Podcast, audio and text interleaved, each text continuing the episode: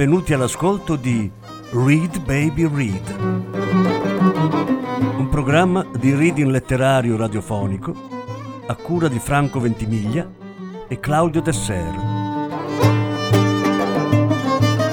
Voce Franco Ventimiglia. Regia Claudio Desser.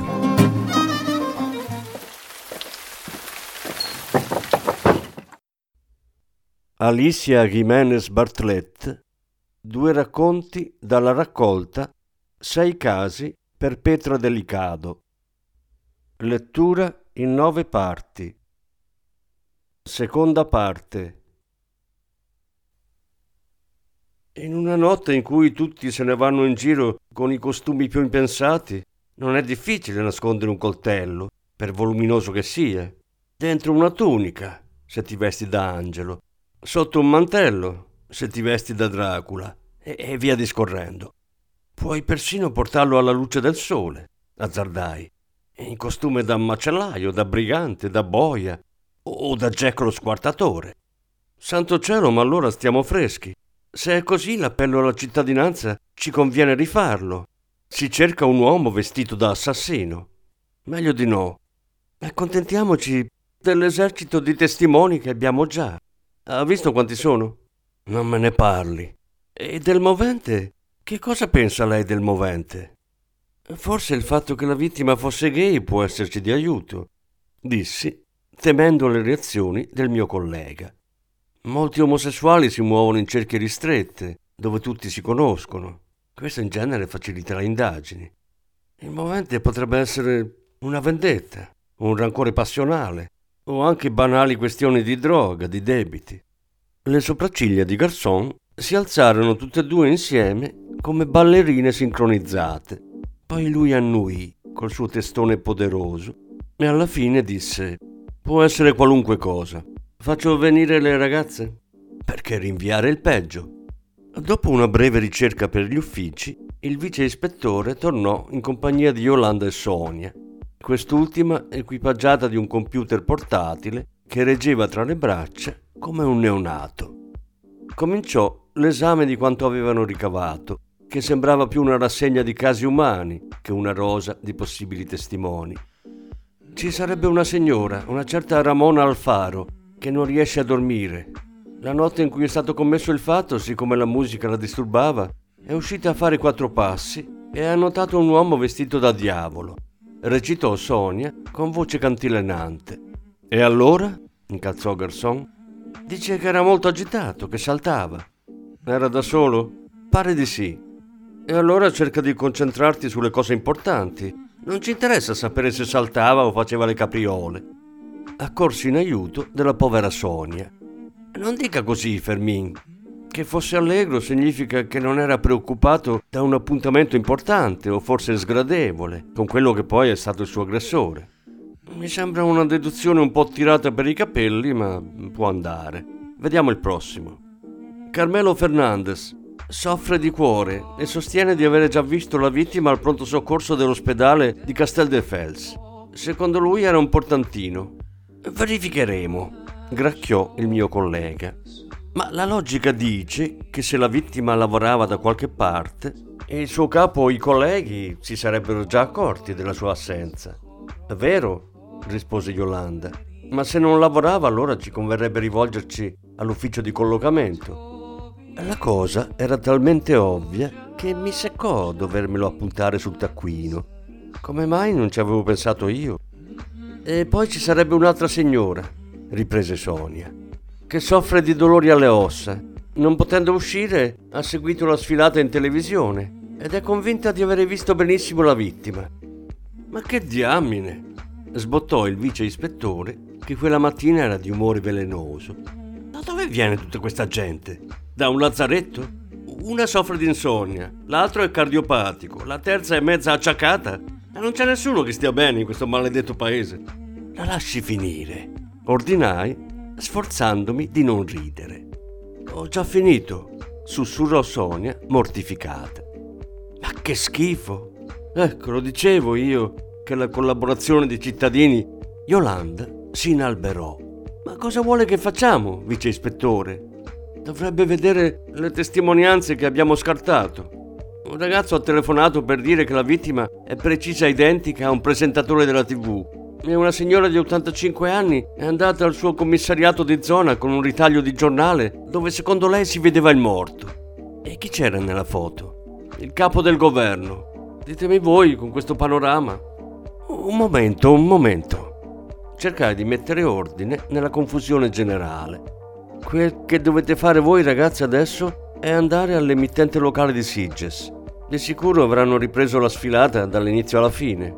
Fatevi dare tutto il girato e guardatevelo per bene. Scrutatelo con la lente se necessario, secondo per secondo. Siamo d'accordo? Se davvero la signora con i reumatismi ha visto il morto, lo vedrete anche voi. La sua immagine da vivo può servirci più della sua foto da morto ai fini dell'identificazione.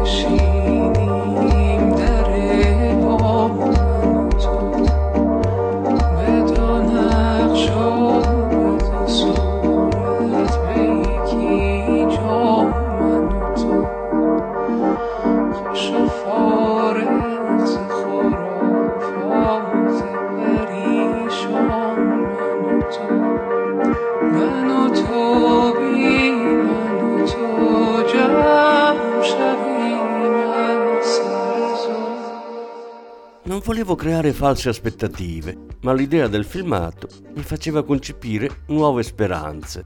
E se la vittima vi fosse apparsa insieme a qualcuno, e se fosse stata colta mentre faceva qualcosa di significativo. Le nostre agenti partirono con un nuovo e noiosissimo incarico. Garzone e io, invece, ci dirigemmo all'ufficio di collocamento di Sitges fu necessario chiedere al direttore di riunire tutti gli impiegati al termine dell'orario di apertura. Dopo mezzogiorno, quando tutti furono assiepati, venne fatta circolare una fotografia del morto. Con delusione constatammo che via via che la foto passava di mano in mano, le teste facevano segno di no. Niente da fare. Il direttore cercò di farci coraggio con precisazioni deprimenti vi prego di capire che noi vediamo ogni giorno moltissima gente, ma quando c'è la crisi è una processione continua. E poi questo signore dovrebbe essere disoccupato da molto tempo, di quelli che ormai non ricevono più alcun sussidio e neppure sono in cerca di nuova occupazione. Comunque, se desiderate consultare l'archivio, io sono a disposizione. Se sulle schede non c'è una fotografia, è perfettamente inutile. Potremmo tutt'al più selezionare qualche nome in base all'età, ma non so se servirebbe. Qualche nome, ispettore? Ben di più, ho paura. La fascia di età più colpita dalla disoccupazione, a parte i giovani, è proprio quella degli ultracinquantenni. Uscimmo di lì col morale a terra. Se questa era la situazione del nostro paese, non c'era da stare allegri. Proposi a Garçon una breve pausa al caffè. Subito Garçon fece la sua controproposta, nella quale il caffè figurava a conclusione di un lauto pasto. Certo si era fatto tardi e da ore non mangiavamo nulla. Io potevo anche cavarmela con uno spuntino, ma le necessità del vice ispettore non potevano essere ingannate. Ci fermammo davanti a una trattoria piena di gente. Malgrado la crisi, c'era ancora chi si concedeva piatti tipici e vini di qualità. Chiedemmo il menù e ci immergemmo nella lettura con l'attenzione di chi decifra un codice medievale. Fu allora che mi accorsi di quanto appetito avessi. Garçon, una volta fatte le ordinazioni, passò a discorsi frivoli. E lei non va a nessuna festa in maschera stasera? Domani il carnevale è finito. Stavo per dire automaticamente di no quando la mia mente ebbe un sussulto. Ah, sì, caspita. Certo che andavo a una festa in maschera quella sera, in casa di amici di Marcos, solo che me ne ero completamente dimenticata. Un attacco di irritazione, seguito da un'ondata di ansia, mi lasciarono ammutolita. Qualcosa non va? Diavolo, vice ispettore! Non so se ringraziarla o tirarle addosso qualcosa. Si può sapere perché? Mi ha ricordato che devo andare a una festa. Mi era uscito di mente. Eppure Marcos me ne ha parlato proprio stamattina. Non vedo il problema. Che lei non lo veda non significa che non ci sia. Primo, non sono dell'umore. Secondo, non so proprio cosa mettermi. Lei mi perdonerà se le dico quello che penso. Alle feste si va per tirarsi su di morale. E quanto a quello che deve mettersi, non so, provi con l'uniforme di gala della polizia, farà un figurone. Ma vuole scherzare? Mi vergognerei come un cane. E lei come si veste stasera? Da Maragià. E Beatrice da Maragessa, che poi mi ha spiegato che si dice Maharani o una cosa del genere. Abbiamo due bellissimi costumi fatti da una sarta. E il mio mi sta una meraviglia. Vedesse, sono pieno di medaglie e poi ho una gonnella azzurro cielo che mi fa una panza come un baule, disse ridendo. Beatrice vuole che mi metta anch'io negli occhi quella matita nera da finocchio, ma su questo non so se la contento. Non vedo cosa ci sia di male, Fermin darebbe al suo sguardo un non so che di misterioso, commentai, decisa a evitare discussioni. Comunque io un costume non posso farmelo fare, non c'è più tempo. Ne affitti uno. Non ne ho la minima voglia, sa? In realtà non ho nessun bisogno di una maschera per superare le mie inibizioni. Certo, lei se ne frega di quel che pensano gli altri. Senta, fino a che ora pensa che ne avremo qui a Sitges? Beh, adesso ce ne torniamo in ufficio, buttiamo giù un rapportino sui risultati di oggi ed è fatta. Credo che per le sei saremo liberi. Mi accompagna? Ad affittare un costume? Lo consideri già fatto, così potrò consigliarla con il mio fine occhio da stilista.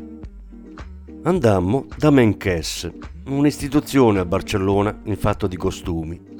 Evidentemente non ero stata l'unica a rimandare la scelta all'ultimo momento e il negozio era pieno zeppo. Cominciai subito a innervosirmi e così quando finalmente una commessa venne a chiedermi che cosa desiderassi, le dissi che soprattutto volevo tenermi sul semplice e fare in fretta. Noi offriamo una scelta molto ampia. Andiamo da un raffinato costume da Cleopatra a un semplice travestimento da operaio. In cosa consiste quello da operaio? È una tuta blu con cerniera e un casco da cantiere. Suggeriamo al cliente di completarlo con una pietanziera di latte o con un panino avvolto in carta stagnola. Ecco, sarà perfetto per me. Il vice ispettore si mise a protestare nel momento stesso in cui la commessa si allontanò in cerca dell'articolo. Ma santo Dio, Petra, come può essere così guastafeste? Povero Marcos, una donna bella come lei dovrebbe cercare di valorizzarsi. Cosa c'è che non va in un operaio? Senza contare che con la disoccupazione imperante in questo paese avrò perfino un'aria esotica. Quando mi vidi in tuta davanti allo specchio, mi trovai uno schianto. Quella tenuta mi dava un'aria democratica e allegra che mai ero riuscita a raggiungere col mio tradizionale impermeabile da detective. Quella sera, quando scesi nel soggiorno vestita e truccata, mi venne quasi un colpo nel vedere Marcos in costume da cowboy. Non si era sforzato molto, così mi confessò, e si era accontentato di qualche vecchio abito rimasto nell'armadio e di un cinturone da negozio di giocattoli. Parve contento di vedermi pronta a salire su un'impalcatura. Quindi tu non aspiri a ruoli da principessa come Marina, mi disse. Ah, oh, proprio no. E il lavoro nobilita, anche se non ne posso più del mio. Forse ho scelto questo costume perché segretamente desidero un po' di semplicità e di praticità, viste le complicazioni che mi trovo ad affrontare. E allora secondo te perché io avrei scelto il mio? Facile, perché vorresti essere libero, cavalcare nelle vaste praterie e non avere sposato una donna come me, che non se ne sta in una capanna di tronchi a fare il pane, ma esce ogni giorno ad affrontare assassini in giro per la città. Alzò gli occhi al cielo. Hai fatto bene a cercarti un costume semplice, tu che hai una mente tanto complicata. Ci baciammo e uscimmo, decisi a passare una bellissima serata. E così fu. Mi divertii più di quanto avessi previsto, fraternizzando con una signora grassa in costume da arlecchino, un cupido parecchio in là con gli anni e uno dei più importanti chirurghi dell'hospital universitario vestito come il soprano Montserrat Caballé. Forse è sano cambiare personalità almeno una volta all'anno, giocando a essere quello che non siamo né saremo mai. Bevvi, risi, cantai, ballai e il giorno dopo ero ridotta a uno straccio.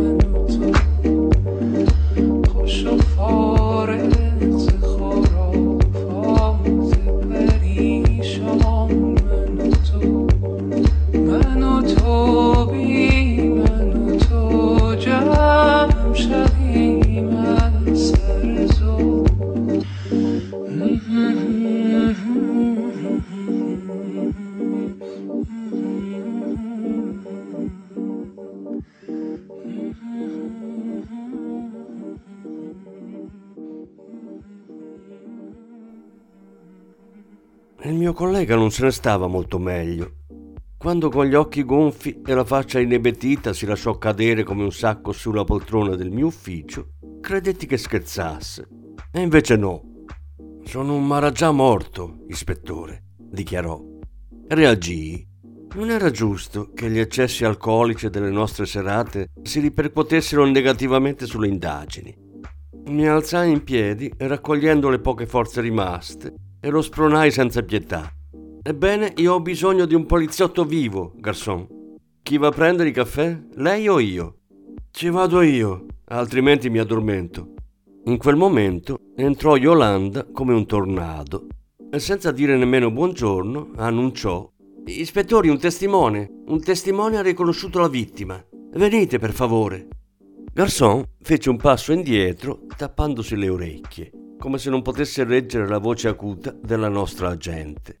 Chiese un po' di calma e solo quando Yolanda ebbe ripreso un po' di fiato riuscì a capire che nell'atrio c'era un tizio che aveva informazioni attendibili sul diavolo rosso. La pregai di farlo aspettare, mentre Garçon e io mandavamo giù un'aspirina ciascuno con il caffè. Solo dopo quella pausa terapeutica diedi ordine di far entrare il testimone. Era un uomo sulla quarantina, alto e atletico, in jeans e giubbotto di cuoio. Ci guardò con molta sicurezza e sedette tranquillamente quando gli dicemmo che poteva accomodarsi. Prima che parlasse, lo avvertii che avrei fatto io le domande. Ci disse il suo nome e la sua professione. Era camionista. Il nostro appello è comparso sui giornali un paio di giorni fa. Come mai ha deciso solo oggi di venirci a trovare? Ero fuori col camion in Germania. Fino a stamattina non ho saputo nulla del delitto. Capisco, Conosceva la vittima? Solo di vista. Era un abitué di un bar dalle parti di Sans. La Noce si chiama. Lei di sicuro sanno chi era. Fece una pausa significativa e andò avanti deciso. Ci vado spesso quando passo da Barcellona. È un locale gay. Cercai di non mostrarmi minimamente colpita. Può dirci qualcosa di lui? Molto poco. L'ho visto lì varie volte sempre da solo e seduto al banco. In genere parlava col titolare. Questo è tutto quello che posso dirvi. Non so se può servire. Certo che serve. È disposto a firmare la sua deposizione? Sì, per questo sono venuto immediatamente, anche se ho una notte di viaggio sulle spalle. E le siamo molto grati per la sua collaborazione. Qualcun altro vi ha accennato a quel bar? No, lei è stato l'unico. Me lo immaginavo. Sa cosa le dico, ispettore? Sono voluto venire personalmente perché ne ho fin sopra i capelli di questo modo di fare. Tante storie sull'orgoglio gay, carnevali e sfilate di qua e di là. E poi tutti si nascondono come topi quando è il caso di metterci la faccia e magari anche nome e cognome. Io non sono come tanti. Questo le fa onore, mormorai. Quando se ne fu andato, Garzone esclamò un uomo con due palle così. Non so come le abbia, ma di sicuro è una persona per bene. Il bar La Noce apriva alle sei di sera. Mentre aspettavamo che venisse l'ora, andammo a far compagnia a Sonia, che seguiva al computer le riprese fornite dalla tv locale. Sembrava ipnotizzata. A un certo punto ci fece così pena che decidemmo di darle il cambio perché potesse riposare gli occhi. Visto così, sullo schermo di un ufficio solitario, quel video carnevalesco pareva ridicolo e alieno al tempo stesso. Non facevano che susseguirsi uomini seminudi, altri vestiti da donna, con piume e seni posticci, vistosissime drag queen issate sui trampoli. Nel giro di pochi minuti il mio collega esplose. Ma che banda di scriteriati! Secondo me non fanno un gran favore alla collettività gay ballando come selvaggi senza un minimo di dignità. Magari fossero tutti come il camionista che è venuto a trovarci poco fa. Fermai le immagini e mi voltai a guardarlo. Anche a me piacerebbe che tutti fossero come il camionista di prima, gay o non gay, ma nel mondo c'è gente di tutti i tipi, nel caso lei non se ne fosse accorto. E poi mi pare che in qualsiasi collettività sia normalissimo ballare come selvaggi a una festa di carnevale. O vuole farmi credere che lei ieri sera è stata a un concerto di musica classica? Lei si sforza inutilmente di essere politicamente corretta, ispettore. Ma sono tutte storie. Assolutamente no. Se volessi essere politicamente corretta, non le permetterei di parlare di selvaggi in quel modo offensivo. Si mise a ridere e così feci anch'io. Riprendemmo a far scorrere il filmato senza altri commenti. Alle sei in punto eravamo davanti al bar La Noce, che aveva ancora le saracinesche chiuse.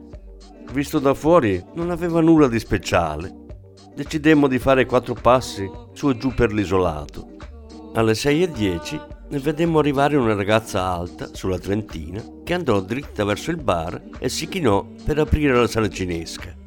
Le lasciamo il tempo di concludere l'operazione e di entrare nel locale. Sarà la donna delle pulizie. Il camionista aveva parlato di un titolare e poi in un locale gay. Un attimo dopo ce l'avevamo di fronte, in un posto poco illuminato ma sistemato con gusto si mostrò sorpresa quando la informammo che eravamo poliziotti. Senza altri preamboli, Garçon fece scivolare sul banco la foto del morto. Lei la guardò un po' inorridita, poi, con nostra sorpresa, disse: È un cliente? E allora mi spiace, ma vi conviene aspettare che arrivi mio marito. È andato dal medico, sarà qui per le sette. Vi servo qualcosa intanto? Suo marito? Chiese il vice ispettore con incredulità non troppo dissimulata. Certo, ne abbiamo due figli. Non è detto che i proprietari di un locale gay debbano essere gay anche loro, le pare? Garçon rispose con una risatina d'imbarazzo. Cambiò subito discorso. Accetteremo due birre, grazie. Credevo che i poliziotti non bevessero in servizio.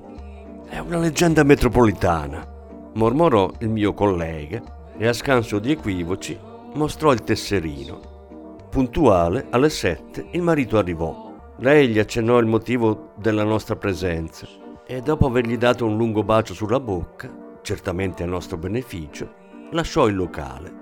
Garçon mostrò all'uomo la fotografia della vittima. Lo riconosce? Diavolo! esclamò lui. È morto. È uscito anche un appello sui giornali. Non l'ha saputo? No, le dico la verità. Ho orari un po' particolari, passo tutta la notte qui e la mattina dormo. Non ho tempo di leggere i giornali. Quando è successo? Dopo la sfilata del carnevale di Sitges. Qualcuno ci ha detto che era un suo cliente. Sì, è vero. Veniva qui, si chiamava Manolo.